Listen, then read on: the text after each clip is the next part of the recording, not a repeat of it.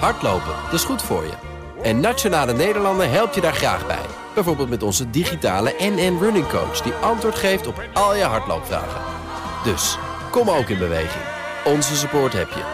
Kijk op nn.nl slash hardlopen. Dutch Podcast Top 20. André Dortmund.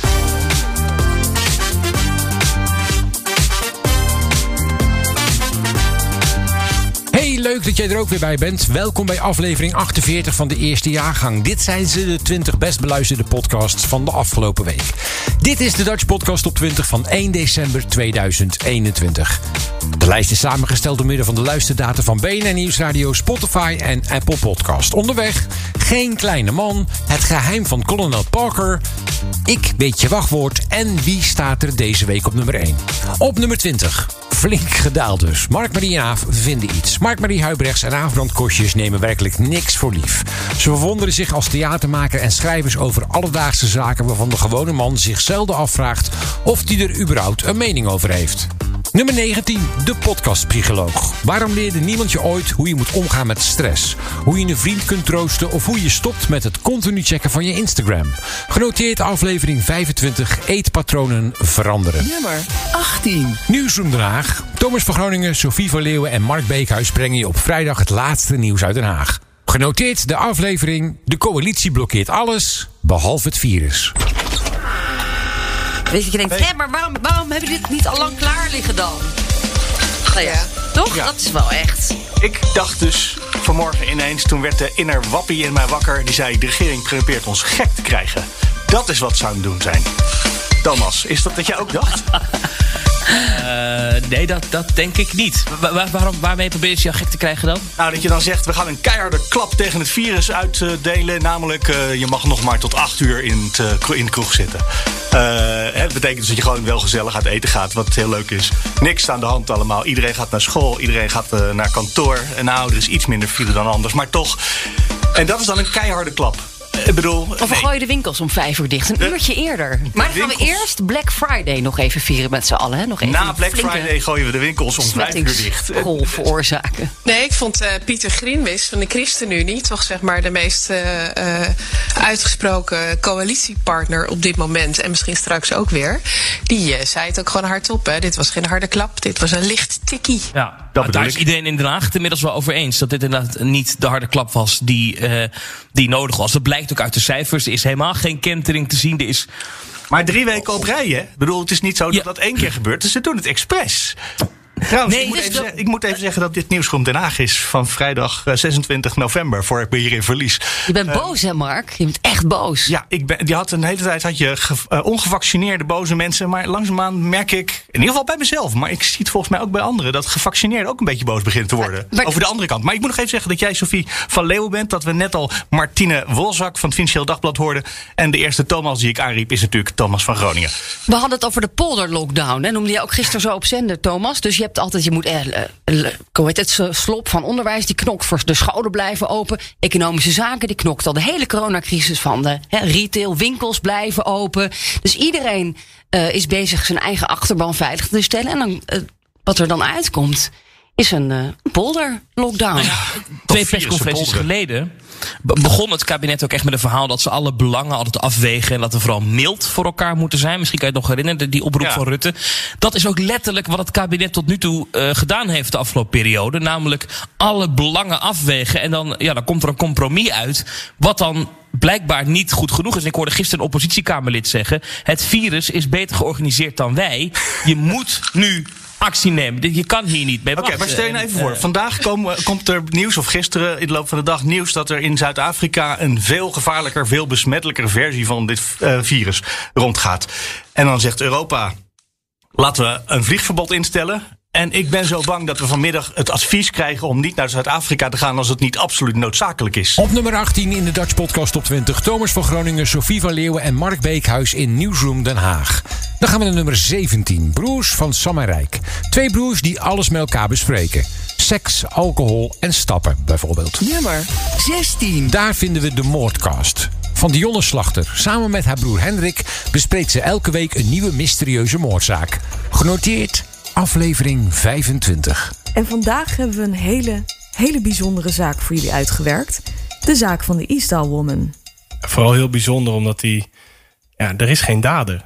We zijn al meer dan 50 jaar verder en er is nog steeds niks En het is zelfs niet duidelijk of het überhaupt moord is geweest. Nee, het kan ook nog zelfmoord zijn. Ja, dus het is een, eh, een bijzondere moordkast over een eh, Jane Doe, Ja. genaamd de Eastdale Woman. ja, zo hebben ze haar genoemd. En dat is eigenlijk de plek waar ze, waar ze is gevonden. En Ja, de Eastdalen. Ja, deze zaak sprak mij echt enorm aan, omdat ik er maar mee bezig bleef. Dit is er eentje die, eh, ja, die echt niet kon rusten in mijn hoofd. Ik wil hem oplossen, maar het kan niet. Ja, jij stuurde hem naar mij en ik eh, eh, ben de ja, bijbehorende podcast van de BBC gaan luisteren. Ja. Death in Ice Valley. Trouwens, Ja. echt een aanrader. Als ja, je, 100 procent. Ja, Ja, die moet, die moet je eigenlijk hierna echt even gaan luisteren. Ik zeg even, maar er zijn wel echt, eh, zit, ja, daar zitten heel wat uurtjes in. zes uur aan, eh, aan luistermateriaal. Ja, ja ongeveer. Je, je raakt zo geïnteresseerd hierin. En je wil eigenlijk alles weten. Dus je gaat op internet zoeken naar theorieën. Wat kan er gebeurd zijn? En eigenlijk dat mysterieuze, dat vind ik, vind ik eigenlijk gewoon super interessant. Ja, er zijn ook heel wat mensen die er niet tegen kunnen. Dat er zo weinig bekend is. Dus ik wil jullie wel even waarschuwen. Het is dus een onopgeloste zaak. Het is niet duidelijk wie deze vrouw is. Het is niet duidelijk of het zelfmoord of moord betreft. En als er een dader is, is deze ook niet bekend. Dus het kan een beetje frustrerend aanvoelen. Maar ik zou je echt aanraden te blijven luisteren. Want het is zo'n groot mysterie. En het is zo aangrijpend. Ja, zeker. Ik heb me hierna ook eh, meteen aangesloten bij de Facebookgroep. Hè? Ik ook. Jij ook? Ja. En ja, daar delen mensen hun theorieën. Maar er gaan ook echt mensen op onderzoek uit. Het zijn echt een soort internetregisseurs, zeg maar, geworden. Ja, En die duiken in archieven en die komen met allerlei theorieën. Kan dit het zijn? Kan dat het zijn? En je wordt er echt heel erg in meegesleept. Ik, ik, ja, ik hou daar wel van. ik lees ook regelmatig wat postjes daar. Super interessant allemaal. Heel interessant. En ook soortgelijke zaken die worden benoemd. Dus eh, Ook zeker over, eh, over een stukje historie. Hè? nou ja, Wat, absoluut. wat er allemaal speelde rond die tijd. Even een bijzonder feit. Het is vandaag 26 november als deze podcast eh, live gaat. En de vrouw werd gevonden op 29 november. Dus over drie dagen is het 51 jaar geleden dat de Eastdale Woman werd gevonden. En nog steeds heet ze de Eastdale Woman. Ja, haar echte naam is inderdaad nooit bekend geworden. Nee, bizar hè? Ik hoop echt dat dat ooit aan het licht komt. Dat is eh, Ja, ja, dat zou echt het mooiste zijn. ja, een oplossing. En of die oplossing er ooit komt, nou hou ze in de gaten, want misschien komen zij er wel achter. Op nummer 16 de moordkast van Dionne Slachter. Nummer 15 Lieke Augustijn en Luc Dreesen nemen je mee in een zoektocht naar succes als actrice en presentator. Wat maken ze mee? Wat gaat er goed en wat gaat er misschien helemaal fout? Dat bespreken ze allemaal in Lekkere Lullen, de podcast op nummer 15 dus. Nummer 14. En daar staat een nieuwe binnenkomer. Geen kleine man. 70 tot 90 procent van de patiënten met onverklaarde klachten zijn vrouwen. Waarom krijgen vrouwelijke patiënten minder vaak een juiste diagnose? Wat is de impact hiervan op hun leven en hoe kan dit in de toekomst anders en beter? Geen kleine man wordt gepresenteerd door Sophie Peters. Dit is de trailer. de, de 10 seconden voor je daadwerkelijk moet overgeven. Ken je dat gevoel dat je zo echt dat zweet zo, dat je het heel warm krijgt? En je voelt van, oké, dit kan ik niet tegenhouden. Dit is sterker dan mezelf. Op haar achttiende krijgt Sophie uit het niets paniekaanvallen. Dus je begint te zweten, je wordt duizelig, heel misselijk, draaierig. Ehm, je hart gaat heel snel. De ene na de andere. En ik herinner mij dat dat echt zo was alsof er een bal in mijn keel zat. Dat was zo, Elke dag. zo, En dat voor tien jaar lang. zo. Ja, en, en dan komt eigenlijk de angst. Of dan komt... Ik moet hieruit, ik moet weg, ik moet... Ik moet hieruit, ik moet weg, ik moet Op zoek naar een diagnose bezoekt ze huisartsen, fysiotherapeuten, een psycholoog, een psychotherapeut. Te vergeefs. Ik moet hieruit, ik moet weg, ik moet buiten, ik moet lucht hebben, ik moet hieruit, ik moet weg, ik moet... Tot ze na tien jaar zelf de link legt naar de oorzaak. Ja, dat kan toch niet dat ik nu tot die conclusie kom. Ik ben al een traject bezig van mijn 17 en dat geen enkele andere medisch geschoolde professional die link zou gelegd hebben. Dat kan niet. Sophie Hoe is dit kunnen gebeuren? Ja, goede vraag. Hoe kan ik dat, dat ik het zelf niet wist? Hoeveel andere vrouwen zijn er? Ja, wat blijft er misschien nog onder de Ja, radar? wat zijn nog vrouwen die met verhalen rondlopen van ik ben al zo lang aan het zoeken. Waarom weten we dat niet? Waarom kennen we dat vrouwenlichaam niet? Wel, Sophie, het werd jarenlang gedacht. Maar blijkbaar is een vrouw toch geen kleine man. Dit is Geen Kleine Man. Een podcast van audiocollectief Schik en Sophie Peters. Over het vrouwenlichaam in de geneeskunde.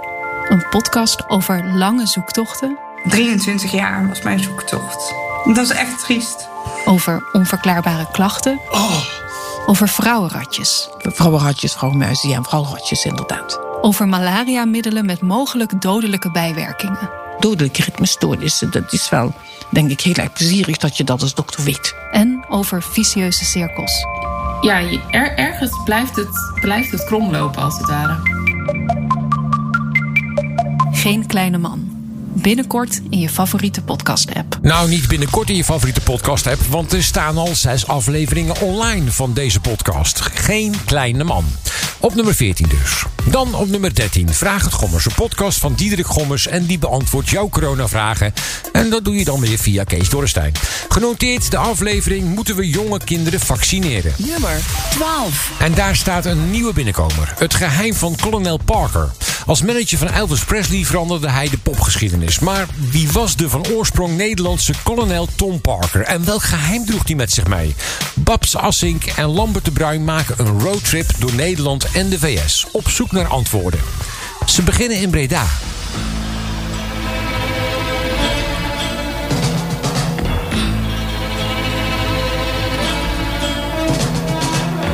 with eyes that hide the man within. You see behind the eyes of other men. Nou, in ieder geval heeft die man zichzelf eh, onterecht verrijkt over de rug van Elvis. Laten we het wel zo zeggen. Dat is wel het geval. As long as I was with Elvis Presley, I never was involved with what songs he was going to record. He never asked me, should I do this or that?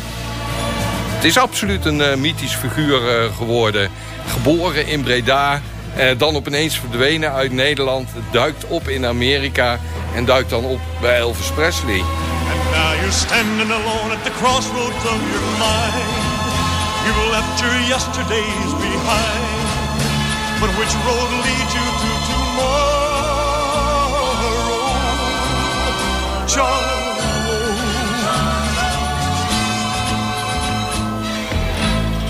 Dit is Het geheim van kolonel Parker.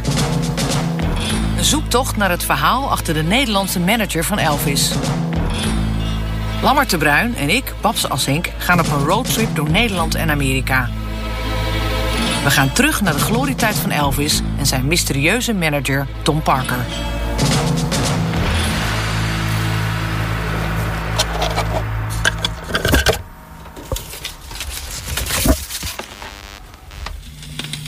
Well, it's one for the money, two for the show. Three to get ready now. Go, cat, go, but don't you step on my blue suede shoe. Well, you can do anything but me over Is dit nail. Ja, dit is eigenlijk het eerste liedje wat ik me herinner dat ik van Elvis heb gehoord. Mijn moeder die deed altijd de radio harder als Elvis erop was. En dan vroeg ze, wie is dit Lammert? En dan moest ik als klein jongetje Elvis zeggen. Dus ik wist ook altijd dat ik Elvis moest zeggen. Want bij andere artiesten deed ze dat niet. Maar ik weet dat Blue Suede Shoes, dat nummer herinner ik me. En de naam Elvis Presley ook. Ik vond dat zo'n rare naam. Elvis Presley, wie heet nou Elvis Presley? Dus het was voor mij een soort exotisch iets. En Blue Suede Shoes, waar gaat het over? Een hele ja, schreeuwende manier van zingen eigenlijk. Dus ik was meteen erdoor gegrepen. My an old fruit jar. That you wanna do. Uh, uh, honey, my don't you step on my blue suede you can do anything but my blue suede dozen van de zolder afgehaald. Een deel van mijn Elvis-collectie. Dit is nog niet alles, maar even het belangrijkste wat ik wilde laten zien. Dit zijn allemaal LP's. Ja, dit zijn allemaal LP's eh, van Elvis. Hier heb ik iets heel bijzonders. Dit is de Bijbel die van Elvis Presley is geweest. Eén van de Bijbels, want hij gaf er heel veel weg. En dit is ook zo'n Bijbel die hij heeft gemaakt om weg te geven aan vrienden, familie, kennissen.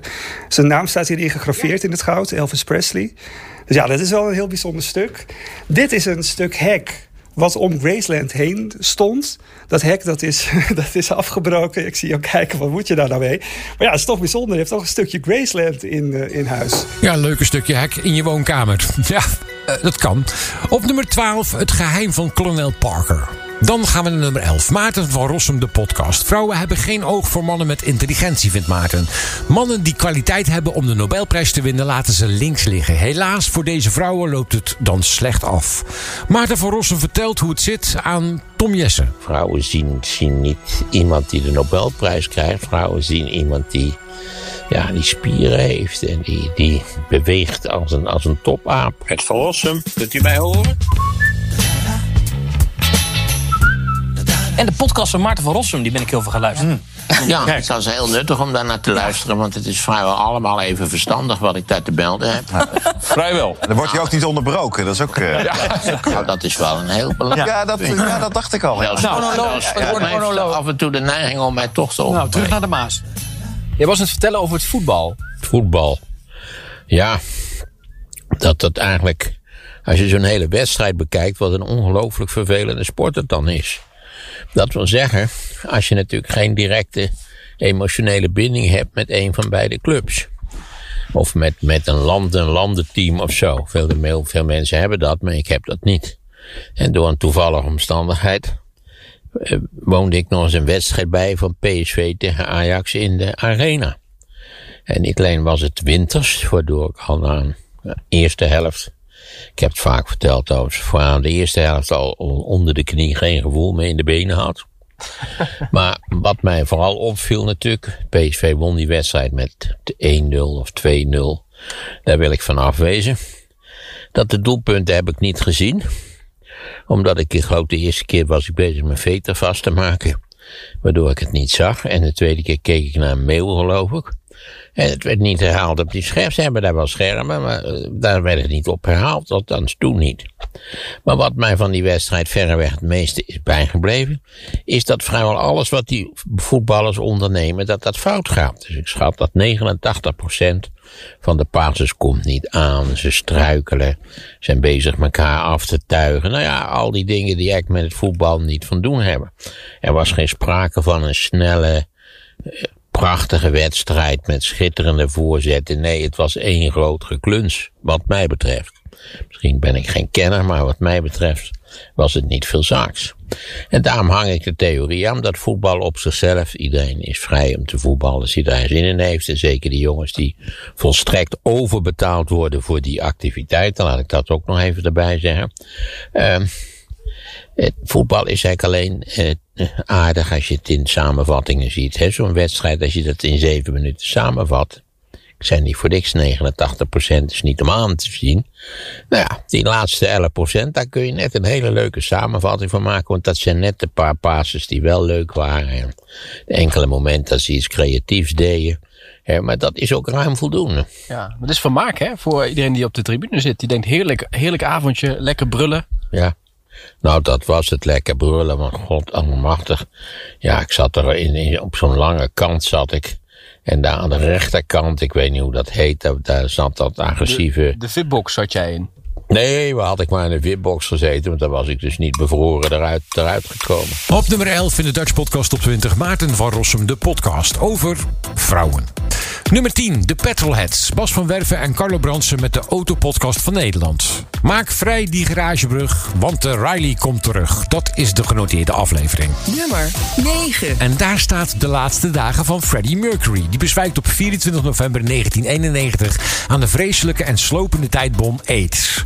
In aflevering 3 wordt de hulp van Radio 2 DJ Bart Arends ingeschakeld. Voor het nummer Bohemian Rhapsody.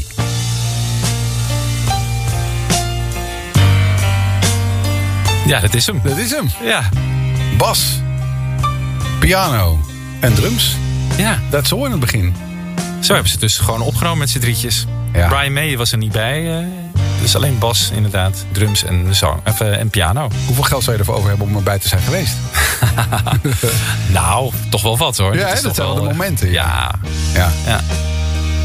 Kijk hoor, ik kan nu alles losluisteren, dus dat is wel te gek. Zal ik dan, eh, kijk hoor, de drums even uitzetten. Die, eh, het zijn een paar sporen. Er wordt nu alleen de bas nog maar eraan. Die gaat nu ook uit. De basis zoals Freddy, eh, Freddy het geschreven heeft. Slaat best hard hè, op de toetsen. Ja, het is, ja, het is echt pittig ram hoor. Ja. Ja. Mooi. Maar wat wil je horen? Wat wil je horen? Want ik kan nu echt werkelijk alles aan je laten horen. 24 sporen, wat toen in der tijd best wel luxe was. Ja. Maar ik heb eh, de meeste los. Dus eh, we, we gaan beginnen met het balladstuk, hè? Ja, balladstuk. Laten we even een bas en drums gewoon even lekker de ritmesectie eh aan het rit- woord. De ritmesectie van Bohemian Rhapsody.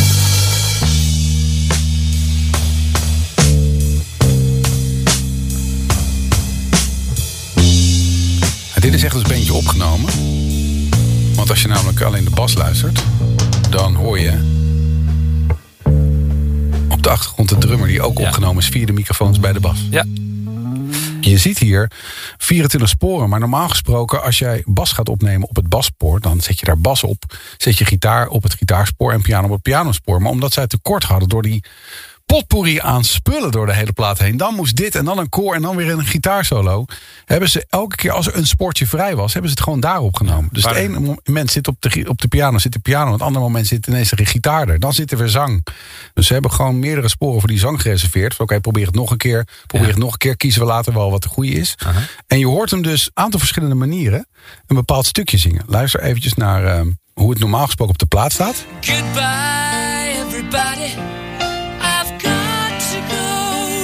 Go. Is een, een noot die gewoon rechtdoor gaat. Je hoort dus gewoon to go. In de andere take, die hij ook heeft opgenomen, die de plaat niet heeft gehaald, zingt hij. Goodbye, everybody. I've got to go. Hoor, zit hij ineens, dat is heel eh, anders, duikt hij omlaag. Wat trouwens raar is, Bart, eh, dat las ik ook. ehm, het allereerste begin van Bohemian Rhapsody, dat het allemaal Freddy's zijn. Ja, dat klopt. Sowieso kwam dat intro pas nadat ze de, eigenlijk al een later stuk hadden gemaakt. Dat intro kwam later. Het was echt een monnikenwerkje om dit allemaal gewoon zo mooi synchroon op te nemen. In een tijd waarbij dat nou een stuk minder makkelijk was nog eh, technisch. Dus alles dus op die band. En ik kan het eh, laten horen. Dit is gewoon één laagje van. Is this the real life? Heeft hij gezegd, oké, ik neem er nog eentje op. Is this the real life? Dan klinkt het al wat voller. Hè? Je hoort nu twee Freddy's eh, naast elkaar. Dit is volgens mij dan de volgende lijnzang. Is this the real life? En allemaal in zijn hoofd. Hij wist hoe hij het wilde gaan maken. En zong het in. En eigenlijk wist op dat moment nog niemand hoe gaat het totaalresultaat dan klinken. Het zat puur in zijn hoofd. Is this the real life?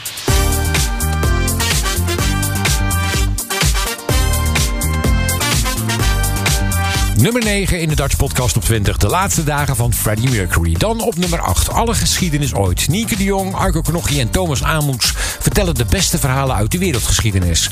Genoteerd het einde van de drooglegging. Nummer 7. Baba. Baba is een podcast over een onmogelijke liefde en een onwaarschijnlijke reis. In 1944 besluit een 21-jarige Russische vrouw om voor de liefde een levensgevaarlijke reis door oorlogvoerend Europa te maken. Van de Zwarte Zee naar de Noordzee. Nummer 6. En daar staat Ik weet je wachtwoord, een nieuwe notering. In Ik weet je wachtwoord onderzoekt techjournalist Daniel Verlaan ongelofelijke verhalen die online spelen. Elke aflevering duikt Daniel in een nieuwe zaak en hij gaat ook het gesprek met de hackers aan. Sinterklaas is een kinderfeest. Pepernoten, chocoladeletters, surprises en gedichten. Iets wat ik, als 32-jarige volwassen man, eigenlijk nog steeds gewoon heel erg leuk vind en ieder jaar vier met mijn familie en vrienden. En precies die liefde voor de Sint, daarvan maakten twee hackers misbruik toen ze het plan bedachten om in te breken bij een zwaar beveiligde locatie van een grote Nederlandse bank. Om in het systeem binnen te dringen, moesten ze eerst zelf het gebouw van de bank binnen zien te komen. Prikkeldraad, overal beveiligingscamera's, groot hekwerk. Een, ehm, een beveiliger die daar in een soort van luchtsluis achter kogelwerend glas zit. Dit is Dan. En ja, dat is zijn echte naam. Ik heb hem jaren geleden online leren kennen. En af en toe deelt hij de bizarre dingen die hij meemaakt. Zoals dit Sinterklaasverhaal. Stan is 37 jaar, Brabander, vader... en maakt naar eigen zeggen de beste gehaktballen ter wereld. En Hij is professioneel hacker. Er stond bij ons altijd een computer thuis. Uh, al vanaf mijn uh, geboorte had mijn, uh, mijn vader een computer staan. En als klein jongetje kroop ik daarachter. Maar ja, spelletjes spelen, dat, dat lukte mij niet. Maar ehm, ik wilde ze wel winnen, die spelletjes. En er was voor mij dus maar één manier als ik er niet goed genoeg in was. En dat was vals spelen. Digitaal vals spelen. Dus had ik bijvoorbeeld een programmaatje geschreven dat als we een schietspelletje gingen doen en ik drukte op een bepaalde knop op mijn toetsenbord, dat dan bij die gehackte computer van mijn vriendje het, uh, het karakter in één keer 180 graden draaide. Dus zodat ik hem in zijn rug kon schieten. Nou ja, daar werd het spelletje voor mij niet leuker van. Ondanks dat ik wel op die manier dus af en toe kon winnen.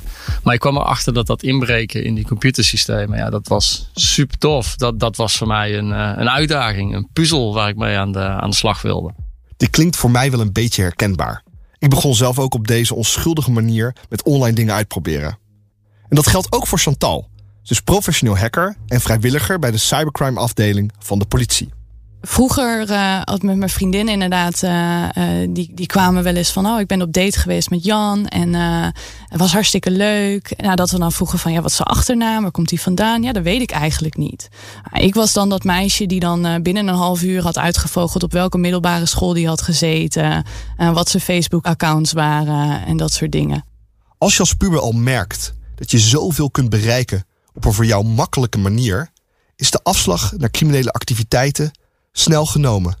Ja, als je 12 bent en je bent al zo goed met, uh, met software en computers dat je overal kan inbreken waar je wil, dan ja, die consequenties, uh, die overzie je waarschijnlijk ook niet op die leeftijd. Maar daar moet je echt mee uitkijken, want dat, uh, dat is gewoon strafbaar. Dat valt onder inbreken en dat valt onder de wet computervredebreuk daar kan je gewoon voor vervolgd worden. Op nummer 6, Ik weet je wachtwoord van Daniel Verlaan. Dan gaan we naar nummer 5 in de Dutch Podcast op 20. En daar staat een soort god. Wat als diegene die jij het meest vertrouwt al jouw gedrag wil controleren?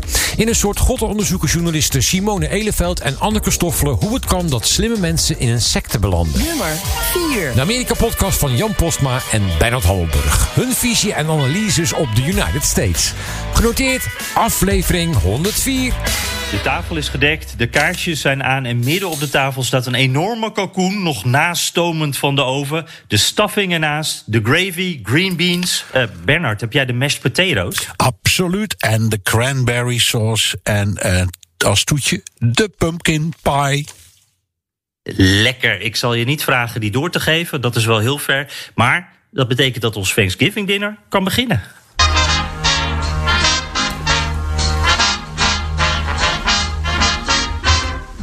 I've got plenty to be thankful for.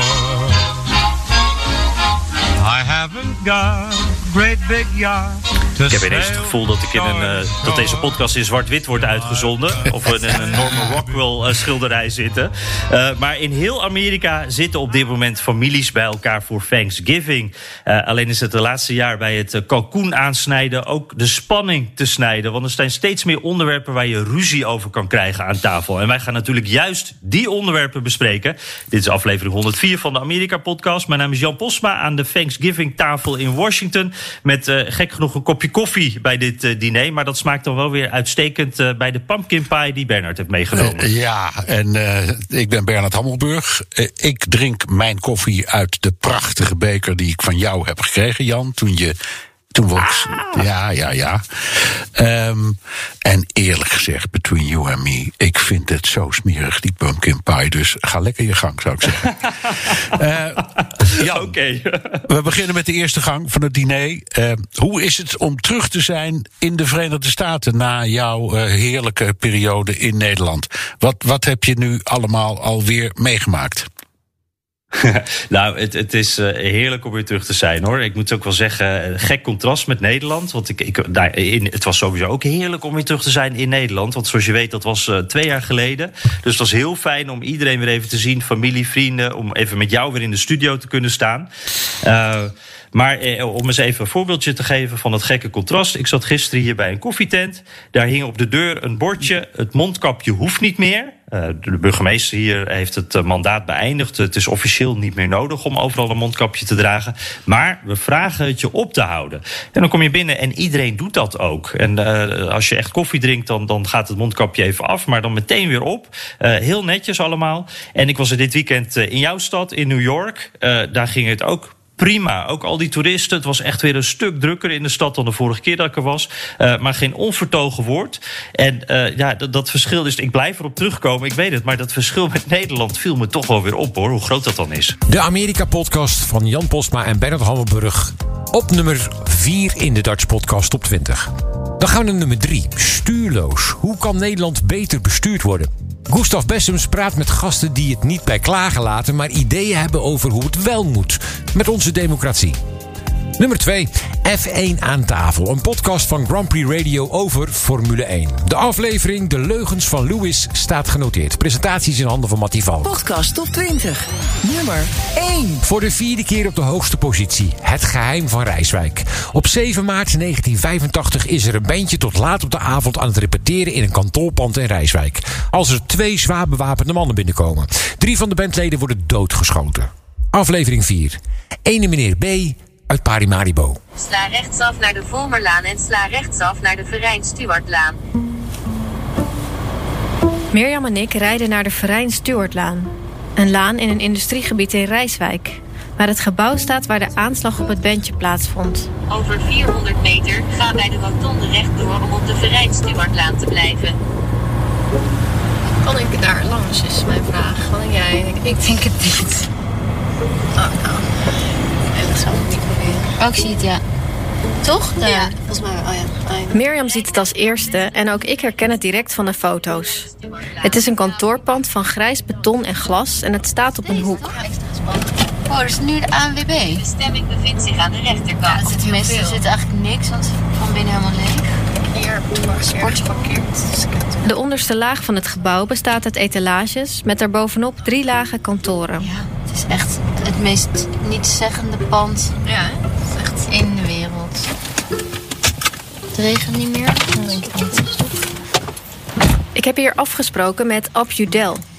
Hij was in 1985 uitgever van de weekkrant Suriname.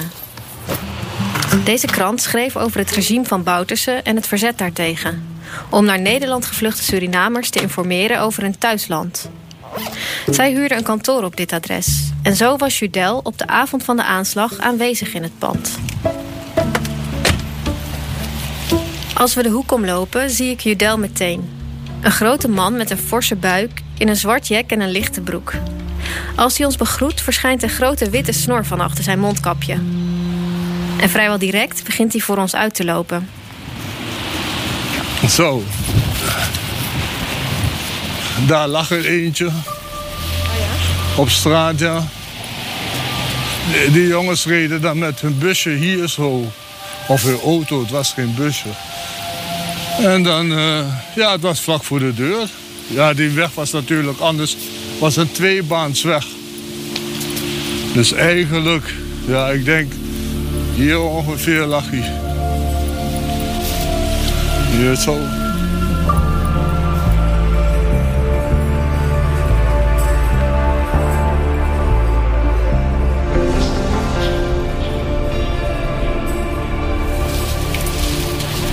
Oké, okay. ja. Nieuw plafond, nieuwe muur.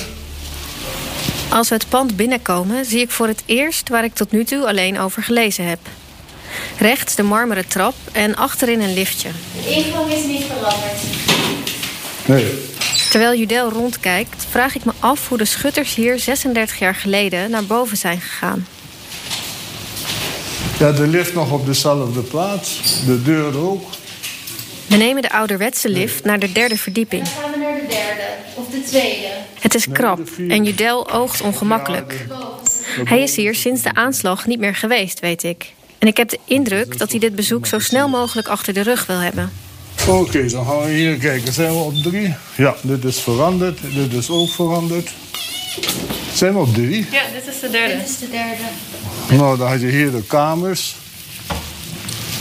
Oh, de toiletten staan nu hier, denk ik. Hier waren de toiletten vroeger, links. voor de vierde keer achtereenvolgens op nummer 1 in de Dutch Podcast op 20. Het geheim van Rijswijk, een podcast van Anne Korterink en Mirjam van Zuidam. Dit was hem. Het overzicht van 1 december 2021, seizoen 1, aflevering 48. Alle afleveringen van de Dutch Podcast op 20 vind je op dutchpodcastop20.nl. En volgende week is er natuurlijk weer een verse lijst. Ik spreek je dan. Doei!